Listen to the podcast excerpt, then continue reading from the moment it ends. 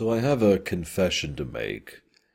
Um, and I'm sure some of you are either going to make fun of me for this or just kind of shake your head at me. I've noticed there's two types of things in my life. And, well, there's actually like seven hundred billion things in my life, but getting to the relevant point. Sometimes I look at something before it has come out, whether it's a movie or a show or a book or a game, and I say, pff.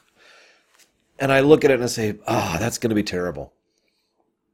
Or I look at an economic situation, I say, oh, that's going to go bad. Or I look at a medical situation, I say, oh, that's going to go bad. And I hate it when I'm right. Um, when I look at something and I say, this is probably not going to be good, and then I'm right, it's just disappointing, you know? Then there's another type of situation where I look at something, and I make a prediction about it, say, oh, this is going to be such and such, and I'm completely wrong. Now, that one tends to be a little bit more weird. Oh, excuse me, because every now and again it, it gets to me. Every now and again I'm really excited for something, and it just doesn't live up to what I wanted it to be. But then every now and again, I look at something like, oh, that's just going to be crap. I don't even know why. I, I, I'm not going to see that. And then I'm completely wrong about it. I had no interest in Thor uh, at all. I knew Thor. I'd read the comics. And granted, I wasn't reading the modern Thor comics. I'll admit that. But the Thor comics I'd read were of a big, dorky idiot who was not very interesting from a literary perspective. I wasn't into Thor, is what I'm trying to say. So I saw Iron Man, I saw Iron Man two, and I didn't see Thor in the theaters. I never did. It came and went, and I went to see Cap, obviously. But after Avengers came out, this is this really weird one. After Avengers came out, and I saw Avengers for the first time in the theater, and I say first time because I saw Avengers in the theater like five times. Um, I'm sure I'm not the only one on that one. But after that first time, I got home that night and was like, oh my God. You know, and we're talking about it, we're talking about it. And, and one of the things I mentioned was how surprised I was that Thor was actually awesome in that. And their response, the friend I went with, response was, yeah, I mean, haven't you ever seen Thor? No. What? So they popped in the D V D like on the spot, and we sat down and watched Thor. So my viewing experience was Avengers, and then about like thirty minutes later, Thor. Now, and I do like it, by the way. I do enjoy this film quite a bit. I know it doesn't really work with everybody because it has a completely different tone from the rest of the franchise, especially the, the I wanted to call it season one, the phase one stuff, the lead up to and including Avengers. But I really did like the general presentation of this film, the visual special effects and their design. The design of the visual effects and the design of the presentation of the Bifrost and the Rainbow Road and the, the Asgard itself was all incredibly brilliant and awesomely amazing. It's not often I get to jazz about that kind of visual effects thing, but holy crap, they really did a good job designing this one. And I loved it. And I'm like, oh my God. So then I saw Thor two. Well, that's not on the docket for this year. We might cover that sometime. But anyways, getting back to my point, I like this film. It is far more lighthearted in tone than most of the others. And it also manages to be deeply character-centric. And I found that interesting, especially since I didn't even realize until I was doing my research for this video that J M S worked on the story for this film. Original story, as in he's not the one who actually wrote the teleplay. He's the one who wrote out the story. One of the two people, I should clarify. And that makes a lot of sense now, especially given the fact that he goes through, well, actually everyone goes through some fairly significant character changes and arcs throughout the course of the film. Most notably the big ones, Thor and Loki, but I'll cover all that later. Right now I want to talk about some behind-the-scenes stuff before we get into the film proper. So, people were like, you know what? I really want to make a Thor film. Yeah, let's do a Thor film. This was nineteen ninety. You're probably noticing a trend here, because in the nineties, there was, so in the late eighties, there was what I usually call the tail end of the first era of comic book movies. I, I had to correct myself, because I usually don't think of the first era as an era, but to be one hundred percent accurate, it was an era. There was a lot of comic book stuff, either on the big screen or in television back in the eighties and seventies, which was there? I'm, I'm not going to give my opinion on it. That's not relevant. What's relevant, though, is the style and the presentation of it was completely different from anything that would come later. Uh, a lot more tongue-in-cheek, a lot more straight-facedness. You know, uh, you know, Christopher's Superman's is an excellent example of what I'm talking about. Uh, and then the second era really got started with... Uh, Well, actually, that's debatable. I usually say that Spider-Man and X-Men are the ones that really started the second era. It could be argued that the Batmans is really what started that. But again, I'm getting a little bit off topic, and Batman came out well before any of this stuff. But where that changeover happened, there was still a surprisingly large amount of interest in doing comic book movies, especially from a creative perspective. There were a lot of writers and a lot of directors who were really on board with the idea and were trying to shop around and get something happen. One of those directors was Sam Raimi. I'm sure most of you actually recognize that name, but in the off chance that you don't, he's the guy who directed Spider-Man, the first Spider-Man film. Okay. The first, if I say this first Spider-Man film, it's probably the one you're thinking of, but I do not mean the actual first Spider-Man film, because there's actually one before that, and technically two before that. I'm talking about nineties Spider-Man.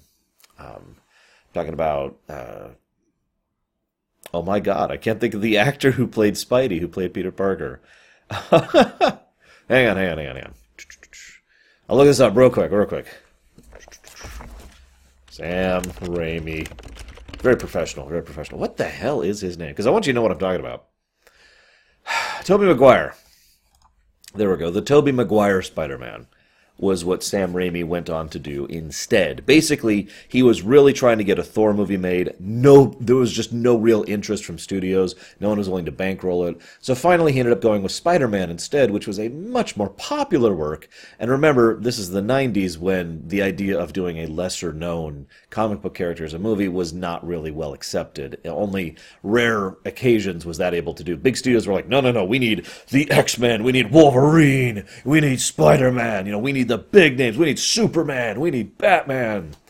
You know, most people weren't shopping around at the time for a Thor film. So the project was put on hold for a really long time. Um, about sixteen years, actually. God, that's a weird thought. When I say put on hold, what I mean is that this, this it was shopped around from about three studio, studios total, and just kind of floundered, and some of them tried to get things happening, and nobody wanted to put into it, and nothing was really going, and just this it was just this colossal mess until... Well, this may sound like a familiar story. The rights and the licensing ended up back in the hands of Marvel. And Marvel, right about when Kevin Feige was really making his push, was like, yeah, we'll go ahead and make this happen. And about in oh seven and oh eight, when they were working on Iron Man one, they started the very beginning preliminary stuff for Thor, among others. Now, it's funny considering Thor came out quite a bit after Iron Man one. But, you know, they started shopping around ideas, and it was something that was being considered. Then Iron Man came out and was the smash success that it was. Marvel now had established themselves as a movie-making industry, you know, Marvel Studios, and they now had the ability, or industry, excuse me, company, and now they had the financial power and the political clout to say, yeah, we're making a Thor movie, and we're making a Captain America movie. And they were actually able to pull in resources and assets that they otherwise just weren't really capable of doing because they either lacked the money or people just were going to say no. So all of a sudden, several people are interested in doing this Thor flick, and that got shopped around for a bit. One of the biggest things they did was they really dropped a lot of money on basically what we now refer to as Phase One. Um, a lot of money on actors, a lot of money on the leasing for the studios, for the actual, not, not studios, for the uh, filming areas, and for the uh, equipment. For they, they, they contracted I L M long-term. Basically, they put the money on the table and said, we're making like five films here, okay? Six, I believe, actually, total. One, two, three, four, six. Yeah, six films total. We're making these six films. We're doing them pretty much in order, and they're all going to tie in together. We've committed all in. Now, it's worth noting that despite the colossal success of Iron Man one, this was still seen as a very risky move. So... at the time, what we now refer to as the M C U formula hadn't really managed to take hold yet. And our, fr- fr- fr- functionally, it wouldn't really take hold until Phase two, which I'm not really going to cover in these sequence of videos because that's just a whole other series of mess, which I've talked about before on my show. What is relevant is they wanted to establish a unique tone with each film. Now, Iron Man and Iron Man two had a fairly similar tone to them, and, well, they should. They had mostly the same cast. Uh, of course they had the same cast. Mostly the same uh, crew working on it, same director, same writing staff, et cetera. Thor, they wanted to go a different direction, and that leads us into the tonality. Um... They like to go with a combination of what I usually refer to as epic tone, you know, big, grandiose, giant battles, you know, swelling orchestral music, that kind of a thing, along with just almost non-sequitur humor and ridiculous silliness. I could probably summarize this film in a nutshell by showing you two scenes from it, so you can get both sides of the equation. One is the scene where it's like, "You will not stop the mighty Thor," and then someone jabs him in the butt with with a sedative, and he just kind of passes out. And the scene where he pleads with Loki to spare these people's lives because he has done the wrong, and he knows that he deserves what he is going to get for this. Those two scenes side by side, if you watch those side by side, it's actually kind of stark, the, common, the, the difference between them. But the relevant point is that that is the tone or tones of the film. It is silly and ridiculous, but it is also very character-centric and very dramatic. Again, epic is the way I like to define that.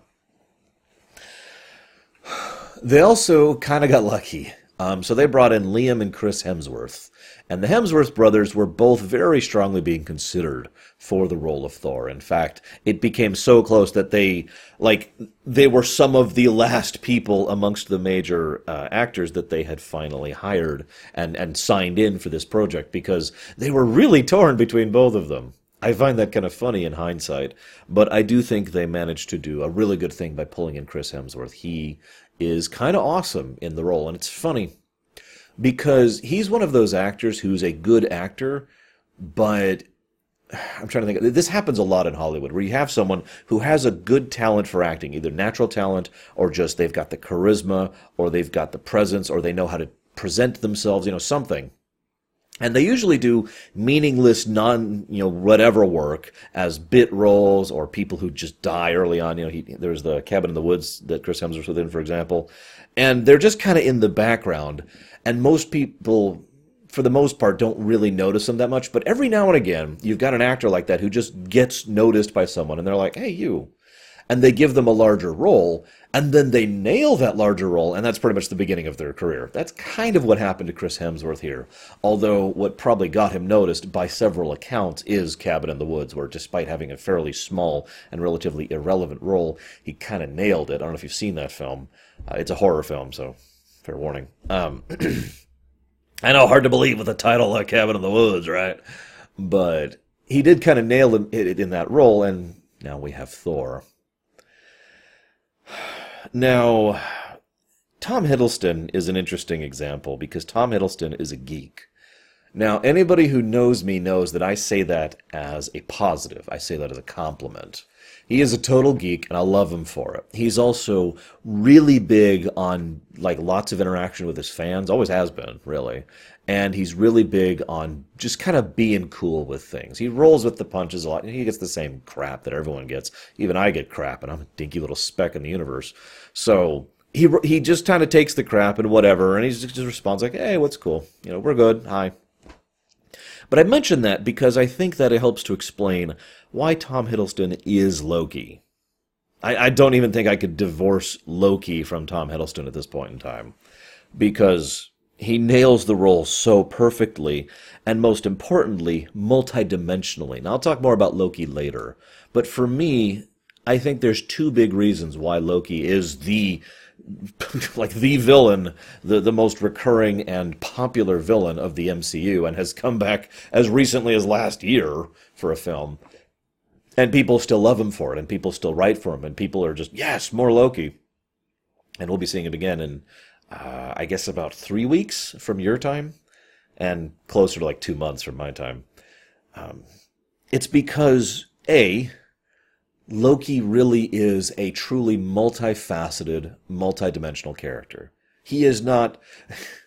As much as I love the M C U, a lot of uh, lesser characters and even the villains in the M C U tend to be monodimensional. Um, I don't know why I said that that way. One-dimensional. They tend to be just, this is me, and that's it. and there's nothing else. This is me. This is me. You know, they've got their one character trait, and that's basically all they've got going for them. Loki is complicated. And first of all, that makes for a more in-depth and interesting character. And second of all, I've noticed fans like to debate Loki. And I imagine there will be quite a bit of debate about Loki, both in this film, in this video, I should say, about Loki, about Loki, wow, about Thor, and in the Avengers film, where Loki will be back. And the second thing he has going for him is Tom Hiddleston, who is a great actor and really knows how to portray several different ends of the spectrum, so to speak. He knows how to be quiet. He knows how to be reserved. Not quiet, but reserved. He knows how to present a farce. He knows how to do, like, the, the, the cruel smile. He knows how to do the flat, oh, God, what's happening? He knows how to be emotionally distraught. He knows, you know, he's, he hits quite a large range, is what I'm trying to say. So between a multidimensional character and a multifaceted actor, we have Loki. Quick aside. When Avengers was announced, one of the first questions I asked was, who's going to be the villain? Now, they answered that question fairly quickly. For uh, about a month after that announcement, every time Avengers was brought up between me and my various friends, who were all wanting to see Avengers when it came out, um, I couldn't help but comment on how ridiculous their choice was a vil- for a villain was. Remember, I hadn't seen Thor. So I'm just like, Loki? Of all freaking people to be the villain for the Avengers, it's Loki? That's stupid. That's so ridiculous. Why would anyone want Mister Prancy illusionist idiot to be the villain for... Yeah, I, I was wrong. I am man enough to admit that I was wrong. Um, I just thought you might enjoy that. I was even saying that, like, leading up to it. It's like, God, I'm, I want to see this film, but God, Loki, really? And by the end of it, I was like, Loki's amazing, yeah! so, so, let's go ahead and discuss one thing really quick here. I enjoy Thor quite a lot, actually. I really enjoyed going back through it for this one. But there is one fairly significant flaw to it that kind of bugs me. It's something... Uh, I should probably make a lorium for this sometime, because it's it's a, not an uncommon thing in fiction. I see it a lot in kids' cartoons, you know, when the little one is watching T V or whatever. It's a thing where a character has to... where they, the viewer, the creators want to establish that a character has changed. So what they do is they follow a fairly simple formula. They are very extreme in one direction, something happens, and then they're an extreme in the other direction. And that's what bugs, bugs me about it. It's really irritating when they when they go way out of their way to establish just how unlikable or unpleasant or rude or crude or whatever they are, and then, oh, revelation, and now we are completely different from that. Now, I'm not saying people can't change, but to use a parallel here, Stark was still a likable person who still had legitimate humanitarian perspectives, was naive, admittedly, and was actually trying to help the world, in addition to being a dick, before he had his big moment and then his revelation. So it wasn't a... I keep wanting to say a stark contrast. It wasn't a huge extreme variance, right? By contrast, Thor at the beginning of this film is a goddamn dick. I'm sorry, excuse my language, but he is so unpleasant. Like, it's actually irritating seeing him on screen. It was a little bit difficult to sit through a lot of the earlier scenes where he is just a prick. And he's that worst kind of prick, too. He's the kind that's grinning and smiling at you while he's schmarming about. Not because he's rubbing it in, but because he is so self-certain and so confident in himself that it doesn't occur to him that anyone would disagree with him. That kind of a dick. Hated him. Then, you know, he's sunk down. And then he's a little bit of a dick, not too much. And then he mellows out considerably. And then he has a pretty good character arc. Thing is, it happens like that. Like, in-universe, this happens over, I think, three days, something like that. Very quick period of time. And, um... And again, the earlier extreme is just a little bit too much. I personally don't think we see any hints of the real Thor prior to him hitting Earth. That's just my opinion. And as ever, I'd love to hear your guys' thoughts on this. And it's my biggest flaw in the film. I mean, it's too quick, like I said, a couple days, and it just kind of goes way from one end of the spectrum to the other. That being said, I do like where he ends up. Because it kind of, well, I'll, I'll talk about that later. I'll talk about that later, because I want to talk about that one specific part. So, beginning of the film, you know, ah, oh my gosh, you shall be crowned king, blah, blah, blah, blah, blah. Oh, excuse me. Funny thought. If Loki hadn't let those frost giants in, then Thor would just be king, because that was his crowning ceremony. Weird thought, isn't it? I also find myself wondering how exactly the leadership structure works in Asgard. I mean, you could say it's a succession thing, that by virtue of being son it works. In that case, Loki would technically be bastard son, but it's not like bastard sons haven't been... You know, or adopted son, I guess is actually more accurate in this case. But you know what I mean. You know, he's not of blood, but he still has the capacity to be, take up the mantle. But Thor was going to be pronounced king by the previous kings, basically choosing your own successor, whereas Loki took the mantle naturally by virtue of the fact that there was no one else to take it. I really wonder about the politics of this. I know that's a weird thing to dwell on. You guys know me. It's also interesting since, uh, I'm not going to spoil too much, but as of Thor three, the command structure is uh, questionable. Anywho... So, I know, I know I've already said it. I really want to comment on it again. The visual style and design is absolutely amazing. One of the things that the director and the visual effects team both commented on is they wanted to make each realm look different. And I don't just mean different sets. I don't just mean a different painting in the background or different C G I for the area. I mean they wanted to present them visually differently. Now, they primarily do this through a, a series of color filters, but if you're paying attention, I'm sure most of you have already noticed this, they also do different types of camera work for each realm. Down on Earth, it's your typical, you know, camera, everything's normal, as if it's just a... Uh, I mean, it almost seems like a rom-com. I know that sounds weird, but the way they direct things visually and the camera work they do is very typical for a very normal, no fantasy, no magical type of thing, which makes sense to do for Earth. Up on, uh, up on Asgard, they do a lot of sweeping angles and a lot of vistas in the background. They make sure there's always something amazing in the background that you have to look at, and they like to do a lot of these big panning shots. Now... on Jotunheim, the camera is almost always static except for action scenes. Instead, it's just, and we see this one big, decrepit area, and the people move, but the camera just stays right here. And occasionally, the camera will move right here, but a lot of really simple statics. It's a great way to visually distinct all three realms, and I give them credit for, for doing that. It probably would be difficult to do that for like nine different realms, because there's only so many different styles of camera work you can do. But they did a good job with three. So... early on, I'm sorry, I kind of skipped past this, uh, Odin is talking with his two sons, and he says, you are both born to be king, but only one of you can ascend the throne.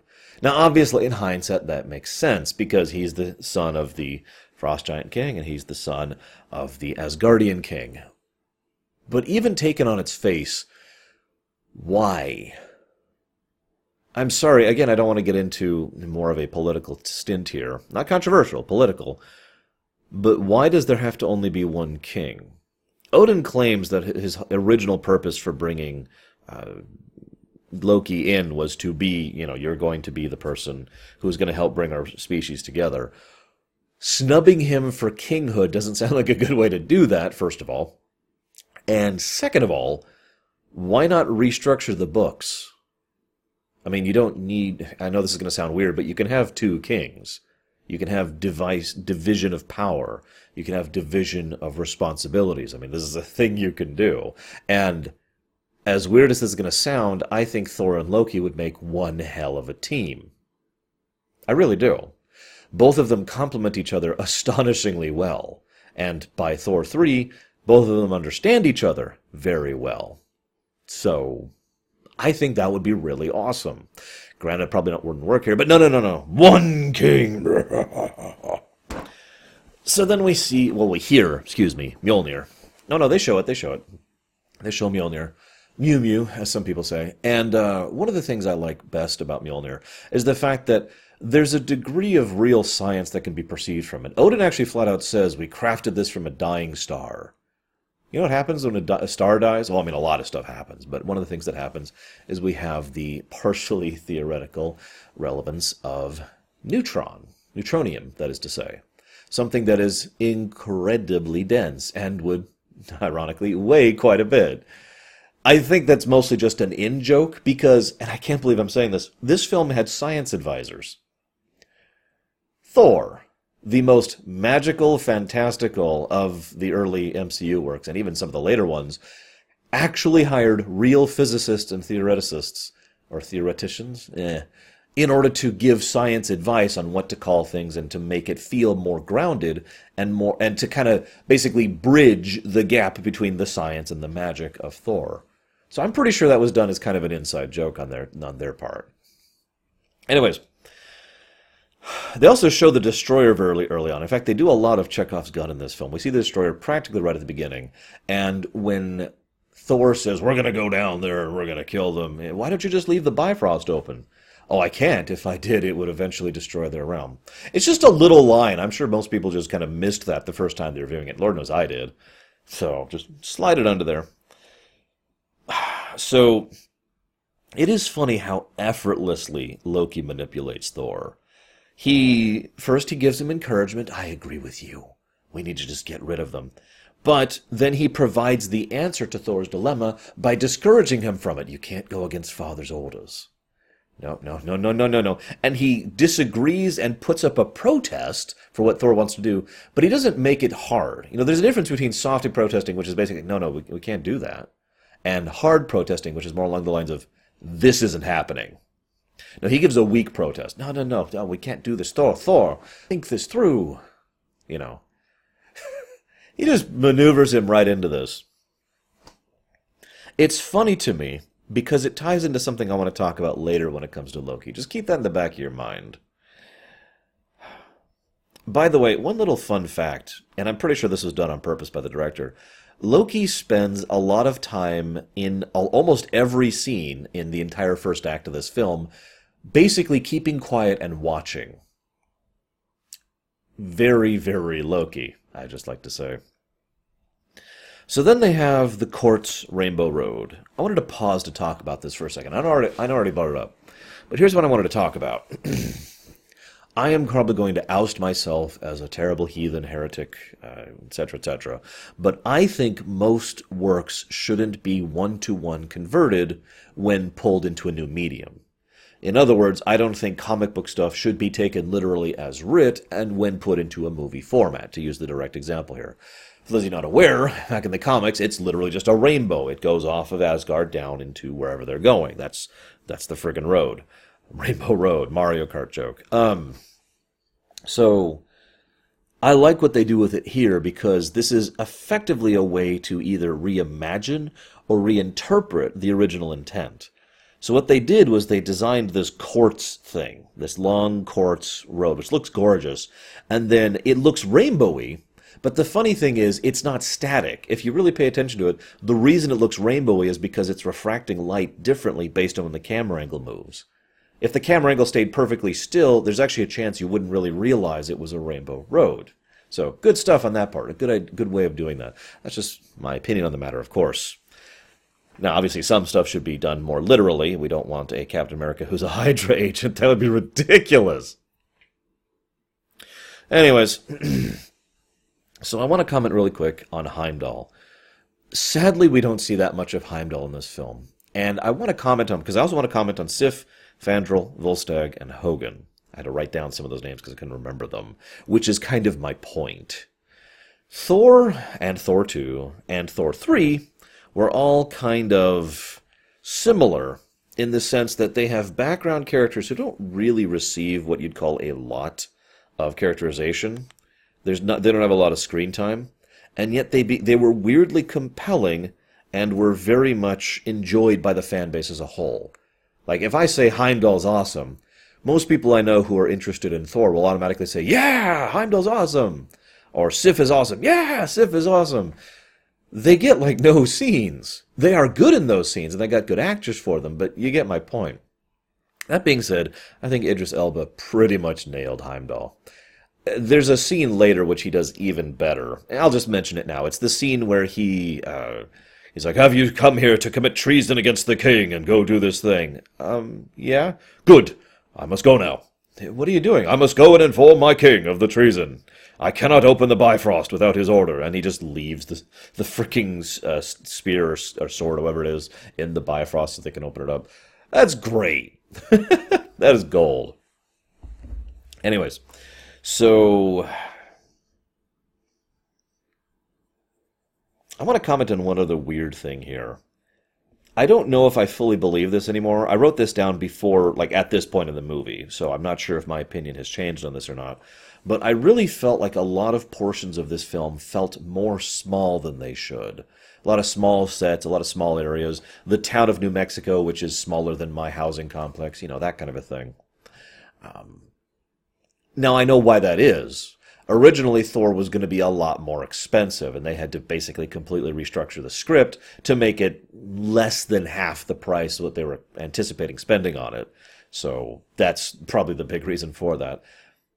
It doesn't bother me that much because this is a very character-centric film, so the characters get a lot of focus, and with smaller sets and smaller areas, it's easier for the camera to literally and metaphorically zoom in, so I'm okay with that. Pardon me one moment. It's Lore Mom, and I want to tell her that I'm here, that I'm okay. Um, just telling her I'm recording some more uh, stuff for the show. I can't, apparently can't type when I'm in a hurry. Go figure. Next thing I want to comment on. There's a bit where they're all fighting the frost giants in Jotunheim. I also want to bring your attention to something. Notice how Loki pretty much manipulated him into going down there. Loki also, as he admits later, flat out told the guard to go run and tell Odin that they were going in order to save their lives. What do you think Loki's goal was with that particular bit of manipulation? I'm not going to answer my own question here because I'm building up to a point which I'll mention towards the end of the film. So, during the fight with the Frost Giants in Jotunheim, we get to see a little bit of each person's combat style. I really wish we'd seen more of this because we this is basically all we see of this. But they did manage to make each person feel distinct in the way they fight, not just the weapons they use. Um, so we've got Thor, of course. Uh, he actually, a lot of his choreography was based on boxing, believe it or not. Um... And he's he's what you call the heavy. He's the guy who just raw conk. Uh, Sif is very precise, very strict. You know, the, the probably the best overall warrior of the entire group, including Thor. Hogan, he's a harrier. He's there to to to harass, to irritate. He's the skirmisher of the group. And then we've got uh, what do we got? Volstagg. Complete barbarian, raw headbutt, you know, just getting right up there, close quarters. Uh, then we have Fandral. He's all about outmaneuvering and outplaying and just trying to nip, nip, nip, nip, nip, nip. Okay, let's do this. Okay, and of course we do actually see Loki fight. One of the very few times in the entire series where Loki flat out fights someone. In fact, I think there's only four times that I can think of off the top of my head when Loki fights someone hand-to-hand like this. And, of course, he plays to his strengths. Illusions. Magery. Oh, God, no! Ah, well, he's gone. Ha-ha. We also see a couple of things. I'm going to skip forward a little bit here. So, you know, Odin comes down. Eh, they get out. What this entire sequence shows us is that Thor is very good at fighting and nothing else. Thor is not good at leadership. Thor is not good at teamwork. Thor is not good at long-term thinking. Thor is not good at doing anything other than beating people up. Keep that in the back of your mind. Um, I do have a question, just a wonder, uh, weird little uh, question for you guys. So Odin takes the hammer and is like, here, do this, blah, blah, blah, tosses it off. Do you think that anyone else who was worthy, for whatever reason, who could pick up the hammer, would actually be called, would basically be Thor at this point? Do you think we have a Shea Goroth kind of a situation here? Appropriate background. You know, something that uh, someone could basically become the new Thor. I'm just curious, just food for thought. I'm not sure, I'm pretty sure Odin didn't intend it that way, but it's just something to think about. Quick aside, during the argument between Thor and Odin, Thor Thor is petulant and stupid and childish.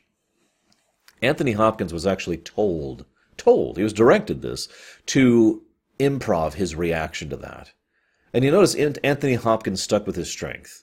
He immediately went quiet and sad. In fact, you can almost hear how he's struggling to hold back tears as he pronounces that he, his son has truly failed him in such a harsh and serious way. And then he banishes him. It's powerful stuff. Then we pretty much see the end of Act One.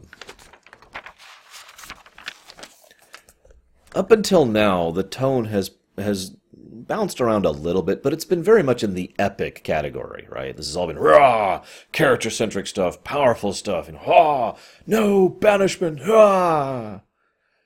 And then it immediately shifts to more comedic and lighthearted tone when we enter the the middle part. Uh, if I was to describe this in a to- in my, you know how I like to give. Uh, graphing for the uh, the intensity and the strength and the uh, the tone of a work, it kind of started reasonably high, and then it just kind of slowly built for the entire first act, and then it plummets, and we stayed down for quite a while, actually, in the second act of the film. um, I don't have much to say about it, unfortunately. Um, you know, they, they do good stuff. There's some good presentation. Uh, it's funny. It makes me laugh. I th- I think it's funny. I should clarify that. Obviously, humor is highly subjective. I like the down-to-earth perspective of it. I like the fact that this is just a simple little town, although it's probably supposed to be larger than it actually is. I also love the bonk, and of course Thor being, you know, I am the mighty Thor. You dare hurt the mighty Thor. Yeah. I also love the fact that Mjolnir itself becomes basically an attraction, like a little place where people go around, and they got they got a grills out there, they got beers, they got they're cooking some hot dogs, and bringing up people over, hooking the truck up to it, everyone trying, because that's exactly what would happen in real life. It is so wonderfully normal and human that it adds that all-important flavor, something that is very needed in a film so fantastical and magical. It adds believability. I honestly feel if it wasn't for the middle part of this film, it would lose that believability flavor to the film. That it would just be too fantastic and too out there, which is something we just haven't built up to yet in, in, in the M C U. I mean, remember, we just got done with robots in an armor suit, and then robots in an armor suit with another armor suit, and lightning whips. That's like about as, as ostentatious as we've gotten, is lightning whips, for God's sakes. Now we have people who have literal magic and exist in other dimensions. I mean... um, I also like that, that whole, you know, circus carnival thing they got going on, because it makes perfect sense for how S H I E L D would be able to hunt down this specific location. Obviously, they saw the, the impact and were looking for whatever it was. And it probably did something weird to their sensors. They know it's putting off some kind of weird radiation. So, there it is. Then we cut to a later scene. Now, something I kind of skipped over in an earlier scene is when Loki is, you know, right, Volstagg is like, oh my god, don't let them touch you! Seconds later, one of them grabs Loki's arm, and he's fine. His skin just goes blue. Loki's not stupid. He's actually very smart. The problem with Loki is that, well, I'll get to that later. So he goes, he grabs... you know, the, oh God, I can't remember what, what it's called, the artifact, the frost artifact. And he looks over and he's all blue. He's a frost giant. Dun, dun, dun. His scene as he talks to Odin is telling, I think. Because he's enraged. He's furious. Oh my God, you did this to me. And, and I was just another artifact for you to steal. And none of this mattered. Dad? Dad? And you could just see, God, again, credit to Hiddleston. You just see all that rage and all that righteous fire woof out, just like that, as he realizes that Odin has collapsed. And then there's like a solid three or four seconds as he's just in shock. And then listen to his voice when he calls for the guards. Guards! Like, like he's just struggling to swallow the panic. Because it's not like Odin hates his father. He just... isn't really that strongly connected to his father. Not like his mother, which we'll get to later. Um, so then Coulson shows up. Coulson's awesome. He is, as usual, awesome. He also is awesome for a different reason, though, because he is basically playing the the feds here, you know, uh, which, for those of you who don't live in the United States, who may not be aware of this, the feds, or the G-Men, is usually a villainous group. As in, anytime you use that term, it's usually meant as a derogatory. You know, oh, God, the feds showed up, you know.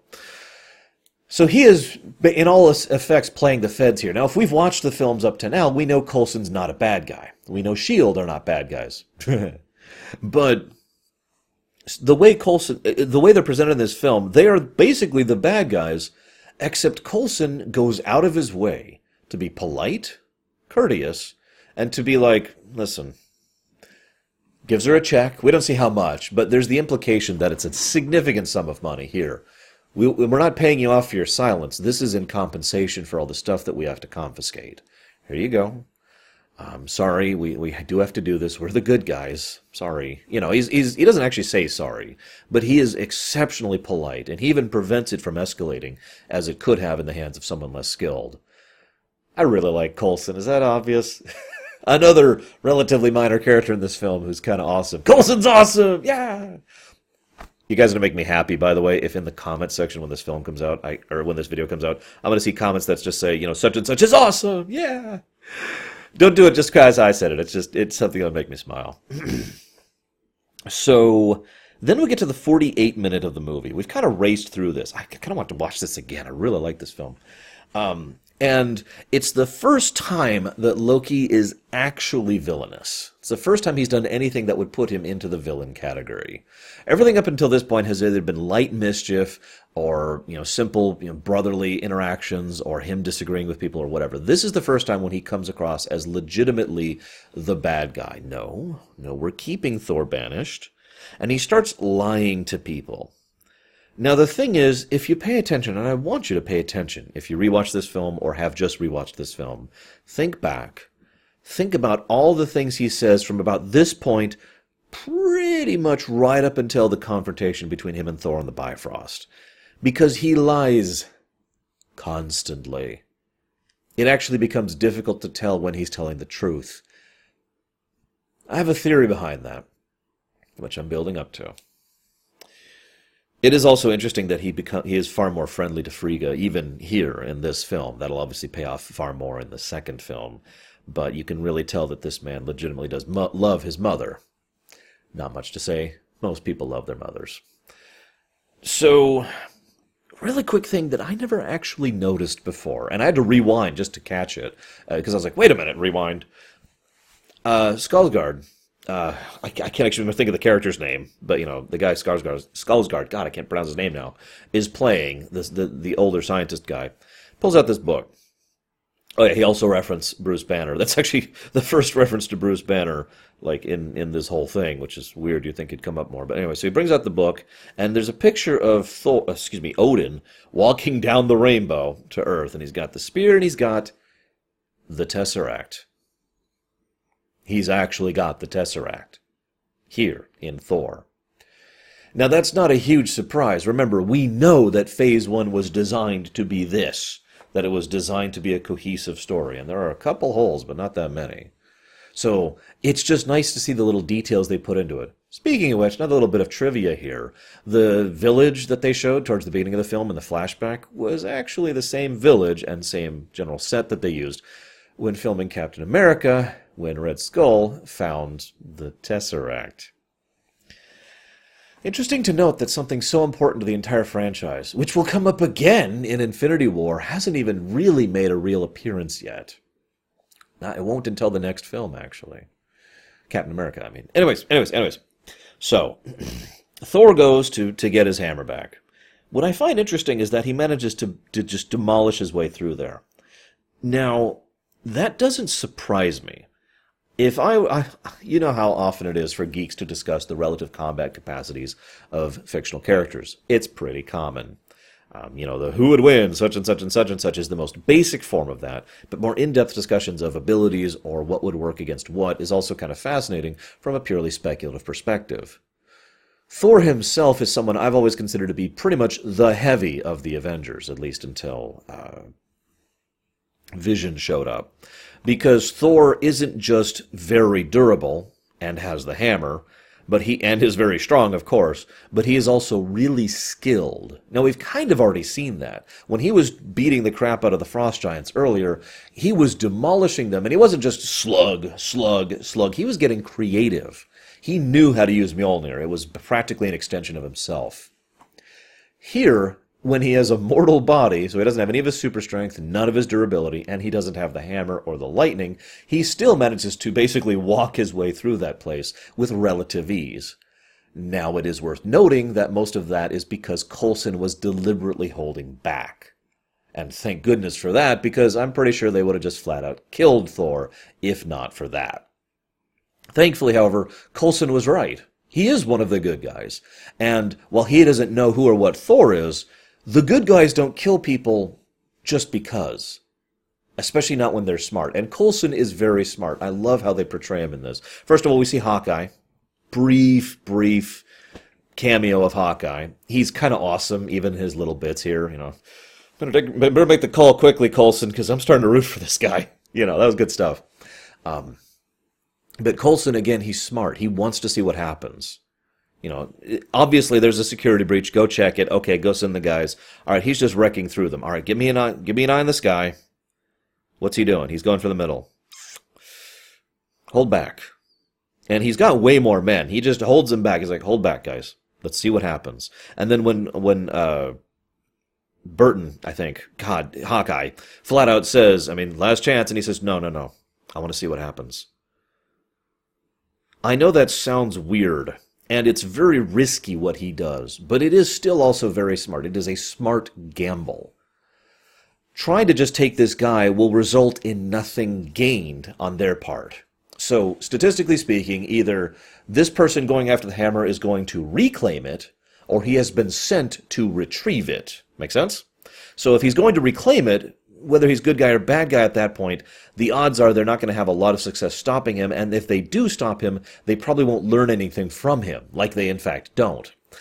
If he has been sent to retrieve it, he doesn't know anything anyways, and may not be able to retrieve it at all, as indeed kind of proves true. So, it is a risk. This could go very badly. But it is a calculated risk designed to see what happens, because that's what they're really here for. This is an ex- this is an investigation. They want to know what and why is going on with this hammer. And then he fails to pick it up. Now, he's got to have the yelling at the sky thing. But I want to give Chris Hemsworth credit, because after he finishes his, no! Then the subtlety of his performance, his body motion, and his face in every bit afterwards speaks volumes, way more than the yell did. Because we see Thor finally getting it. I know that sounds weird, but let me explain. At that moment, that is when everything hits home for Thor. None of this has been real. You know, I'm just I'm just stuck on Earth for a bit. As soon as I get my hammer back, going back home, we'll go back to the way things were. It hasn't occurred to him that things have permanently changed. It hasn't occurred to him that this is anything but a temporary vacation. It has never occurred to him that he will ever not be Thor, God of Thunder.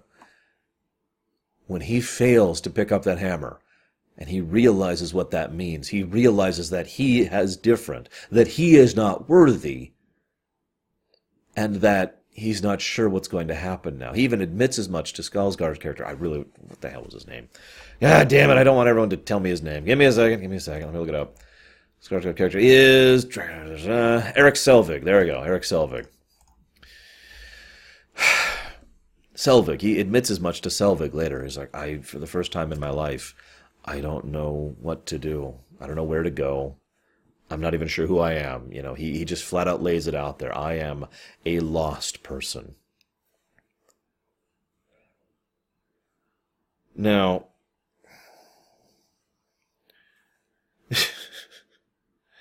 then Coulson kind of pulls Thor aside, asks him some questions. Loki slips in, illusionist. Here's a question for you. How far in advance do you think Loki planned any of the things that he's been doing? I'm really curious what you think. I've heard multiple people debate this topic, including me, over the years, and I've heard a lot of different opinions on it. I know what mine is. I'm actually pretty solid in my opinion, especially having rewatched this with analysis mode on. I think Loki hasn't really planned this out at all. No, seriously. I don't think Loki is really... I don't think this is all some big master plan. I think he let in some frost giants just to just to mess with his brother, because screw him. And then, you know, ah, whatever, he becomes king, whatever. And then everything kind of goes to hell, so he's like, okay, I'll uh, I'll go ahead and manipulate you. Let's let's go ahead and go down there. But then he immediately sends for the guard, because he doesn't actually want anyone hurt. He doesn't actually want anyone killed. Keep that in mind, by the way. And then later on, he's like, oh, okay, Odin, uh, Thor has been banished, and Odin is, okay, well, now I'm, I need to know what I am. Oh, God, yeah. Oh, Odin's, Dad? Dad? Okay, okay, he's asleep. He's asleep. Now what? And I think that moment, like the now what, after Odin falls into Odin's sleep, is the first time where Loki's like, okay, now I've got to start planning. This is my opinion, of course. And then he starts thinking, okay, I need to keep Thor banished so I can stay king, because if he comes back, he'll just take the kingship. Um, I'll just go tell him some lies really quick, and then everyone else I'll just tell, no, I'm not going to bring him back. There we go, there we go, perfect. And I honestly think that's as far as he had planned at that point in time. It wasn't until later he's like, aha, I've got it. I know Odin is seeing all this, and I know Odin is, is watching all this, so I need to prove that I'm actually cool with Odin, that I'm actually worth this thing, so I'm going to deal with the Frost Giant situation once and for all. So I'm going to go to the Frost Giants, let him in, be like, ha ha ha, then I'm going to be the savior of Asgard by taking out him, and then I'm going to go destroy the, the Frost Giants, and Odin will still be in Odin's sleep, so he can't stop me. He'll see everything that's happening, but he'll know that I did it all for a good cause, and I was ultimately loyal to Asgard, not to the Frost Giants, because I'm not a Frost Giant! I think that's what was going through his mind. But I'll talk a little bit more about Loki later. Yes, we're still building up to it, I swear. Oh, and of course he tries the hammer. Gotta try the hammer while you're there, right? I mean, that's just the thing you do. I'm pretty sure if Mjolnir was a real-life artifact, you know, magical artifact, I'm pretty sure, and I, please correct me if I'm wrong, I imagine most people who saw that and knew how it worked, like everyone watching this video does, would at least be like, yeah, okay, I'll give it a tug. Let's, let's see what happens. No, okay. I wouldn't be able to lift that. Holy crap, no. um, so, then Coulson lets uh, Selvig, or whatever the hell his name is, I just looked it up, uh, take Thor. Again, the smart move, because they've already tried interrogations, and they don't really want to torture this guy for information. Remember, we're the good guys, right? So, instead, let's let him go and just follow him and watch him. Let's just keep eyes on him. Let them think they got away, and then they'll loosen up a bit, and we'll figure out what the hell is going on. It is, again, the smart move. I really like Coulson. Is that, is that not obvious? Um, it's also funny, because earlier, you know, when he's in, he's interrogated, he's questioning Thor, who's basically non-responsive. Uh, he says, well, one way or another, we'll, we'll get the truth. Uh, we're good at that. I think this showcases just how good S H I E L D really can be. Yeah, any old organization, good, bad, neutral, whatever, can just, ah, torture, mind sifting. S H I E L D lets him go. Keeps a tab on him. Keeps a bug on him. It says, all right, go ahead. We'll be watching. They don't tell them that, of course.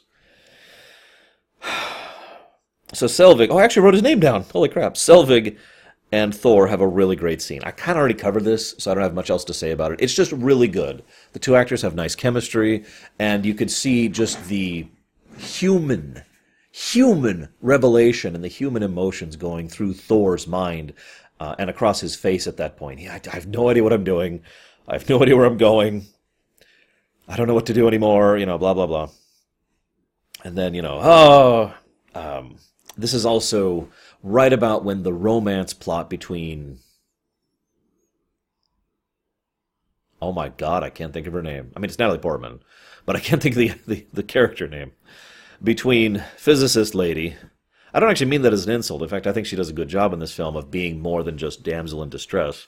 I think she's actually a pretty interesting and engaging character and makes a nice parallel and contrast to Thor himself. Thor, the skilled but basically brute and... Huh, whatever her name is, Natalie Portman's character, um, the, the the physicist, the person who knows how this works, the person who, when she actually ends up going to Asgard in the second film, can actually understand what some of the magitech of the Asgardian stuff is and be like, oh yeah, that's what this is. And, you know, the, the Einstein-Rosen bridge, Einstein-Rosen bridge and all this fun stuff.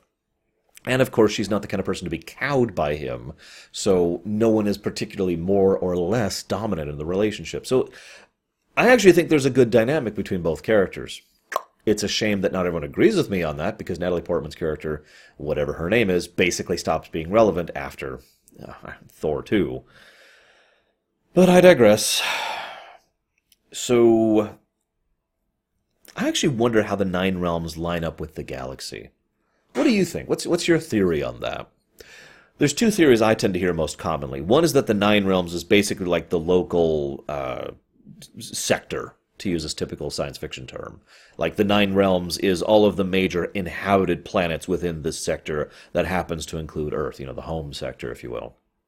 I've heard some people say that each realm is actually gargantuan, and each one is actually a completely different dimension. So in other words, the galaxy, the Milky Way galaxy and all the universe, is all still part of uh, Midgard, a k a the, you know, the, the one of the realms.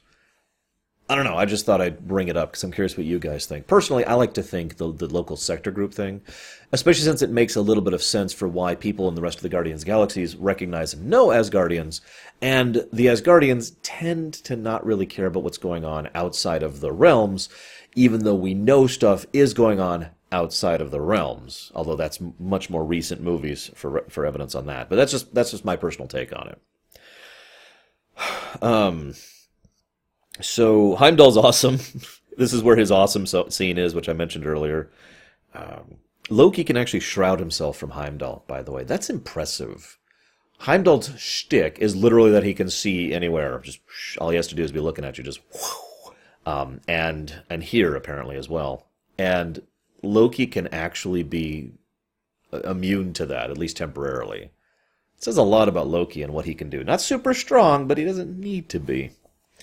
And then we go, we, we pretty much end the second act. The second act effectively ends in the scene where the Sif and the Warriors three, who are awesome, yeah, who show up and they're like, hi, and they just bang on the window, hi. That's great. That's also pretty much the last comedic bit of the entire film, because then the tone shifts instantly and drastically when the Destroyer shows up on Earth. Now, there's one exception to that, and that one exception is when Coulson and the other agent, who's been a recurring character throughout this whole bit, uh, says, is that one of Stark's? And Coulson says, I don't know, the guy doesn't tell me anything. I loved that little tidbit. In addition to the continuity, it also would make sense in-universe for people to, as soon as they see some giant new robot thing, it's like, oh, goddammit, Stark, not again.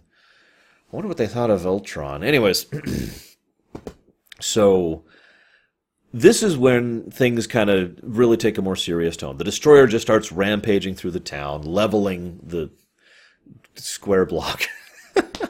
Uh, with awesome firepower. But no, the, the Destroyer is legitimately awesome. They do a great, again, visual effects job. Um, probably my personal favorite bit is when uh, Sif has speared him into the ground, and so the Destroyer basically transforms his way to look, be looking up rather than down, and then gets himself off the spear and continues destroying things. Good stuff. Very good stuff. Very impressive. There's some good character moments. I'm kind of skipping over a lot of this. But my favorite part, and the thing I really want to talk about, is that Thor defeats his problem by not beating up the bad guy. This scene is the perfect contrast, the mirror parallel, or the bookend, if you will, to the beginning of the film. And not the very beginning. I'm talking about when he was going through Jotunheim, when he was just smashing his way through everything, smash, smash, smash, kill, crush, kill, nearly got his friend killed, nearly got the rest of them killed, and started a war between the two races because I gotta beat up some bad guys. Here, he saves his friends, saves his people, saves some strangers he's never even met, and saves his love interest by not beating up the bad guy. Because that's not always the answer. And thus we see his character arc having come full full tilt. This is someone who understands now the ideas of what it means to actually have some concept of leadership or ownership of responsibility. or the simple power of talking. As you might imagine, I believe quite a bit in the power of talking. Now, there's a couple of interesting things that happens. First of all, note this is not actually the climax of the film.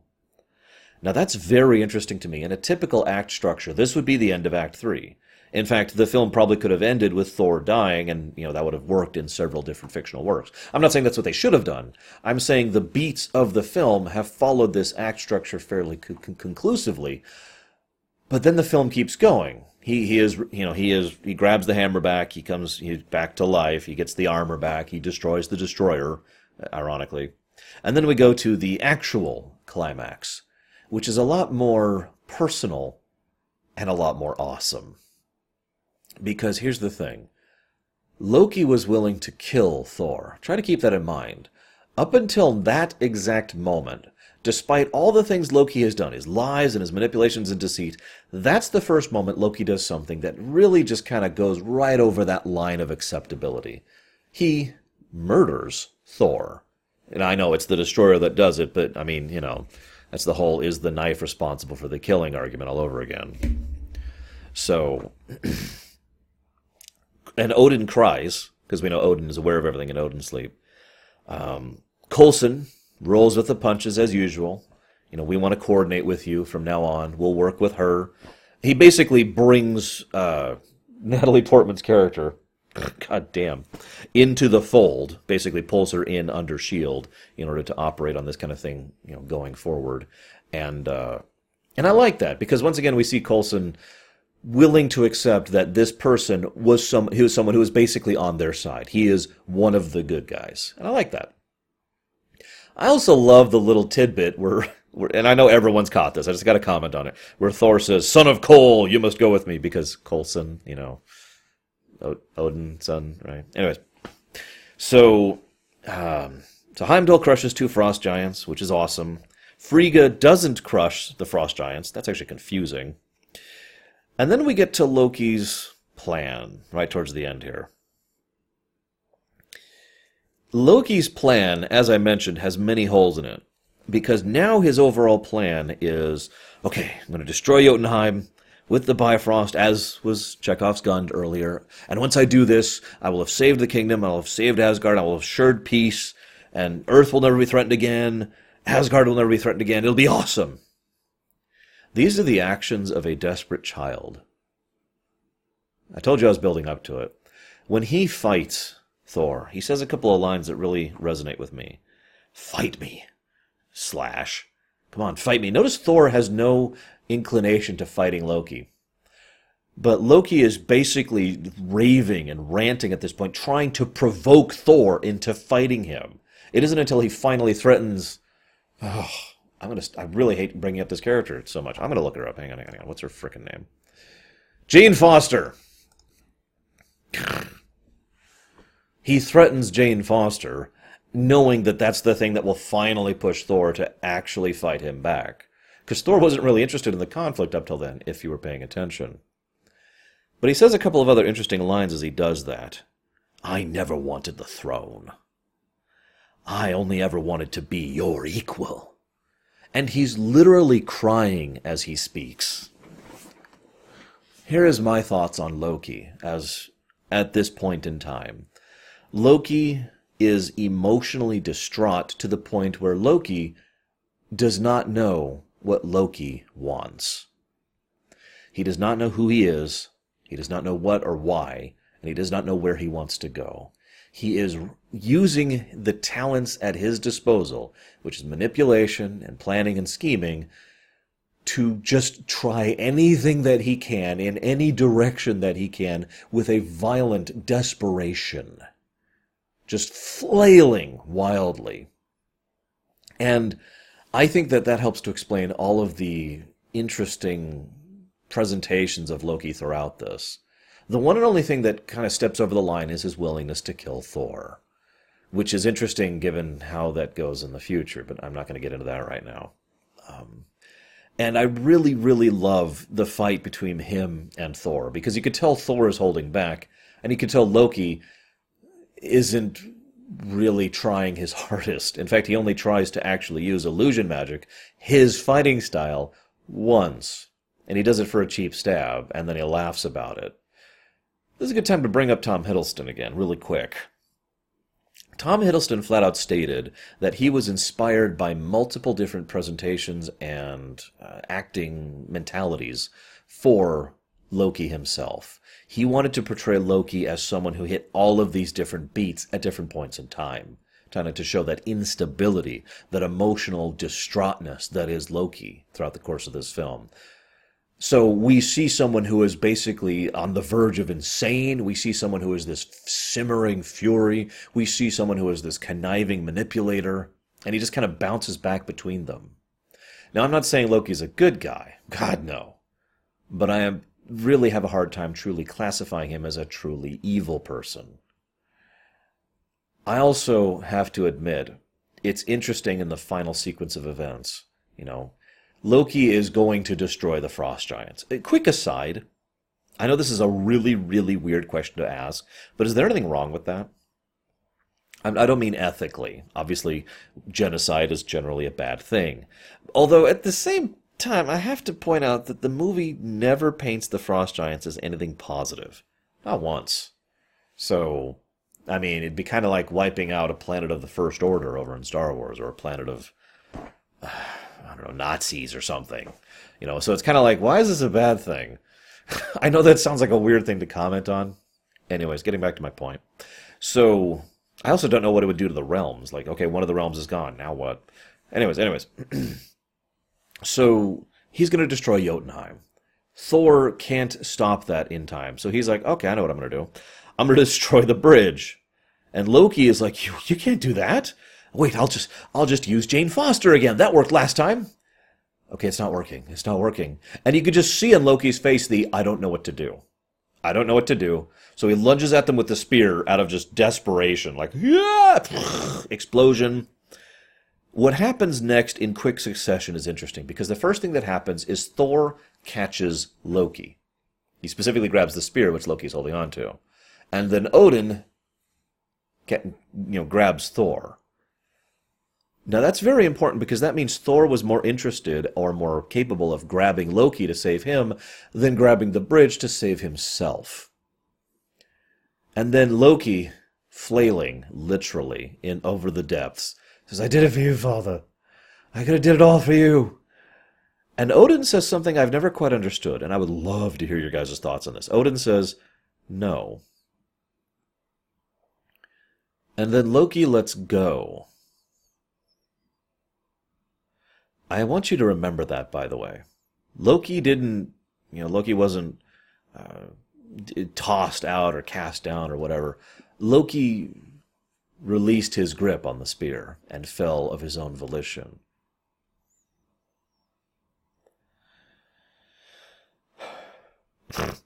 So then we have, I actually wrote him her down as Natalie Portman. I didn't even write down Jane Foster. Jane Foster, part of S H I E L D now. Trying to figure out what the hell's going on, looking into this whole multidimensional thing. I wonder why she didn't notice when Thor showed up the second time. Anyways, and then we lead into, you know, our final teaser, our final lead-up, and they actually called this very specifically. They called it Captain America, the First Avenger, making it very, very clear to everyone, even people who weren't following the news or who weren't comic book fans, where these movies were going and where it was leading up to. And I hope you will be joining me next week when we'll be talking about that film. And I'll see you there.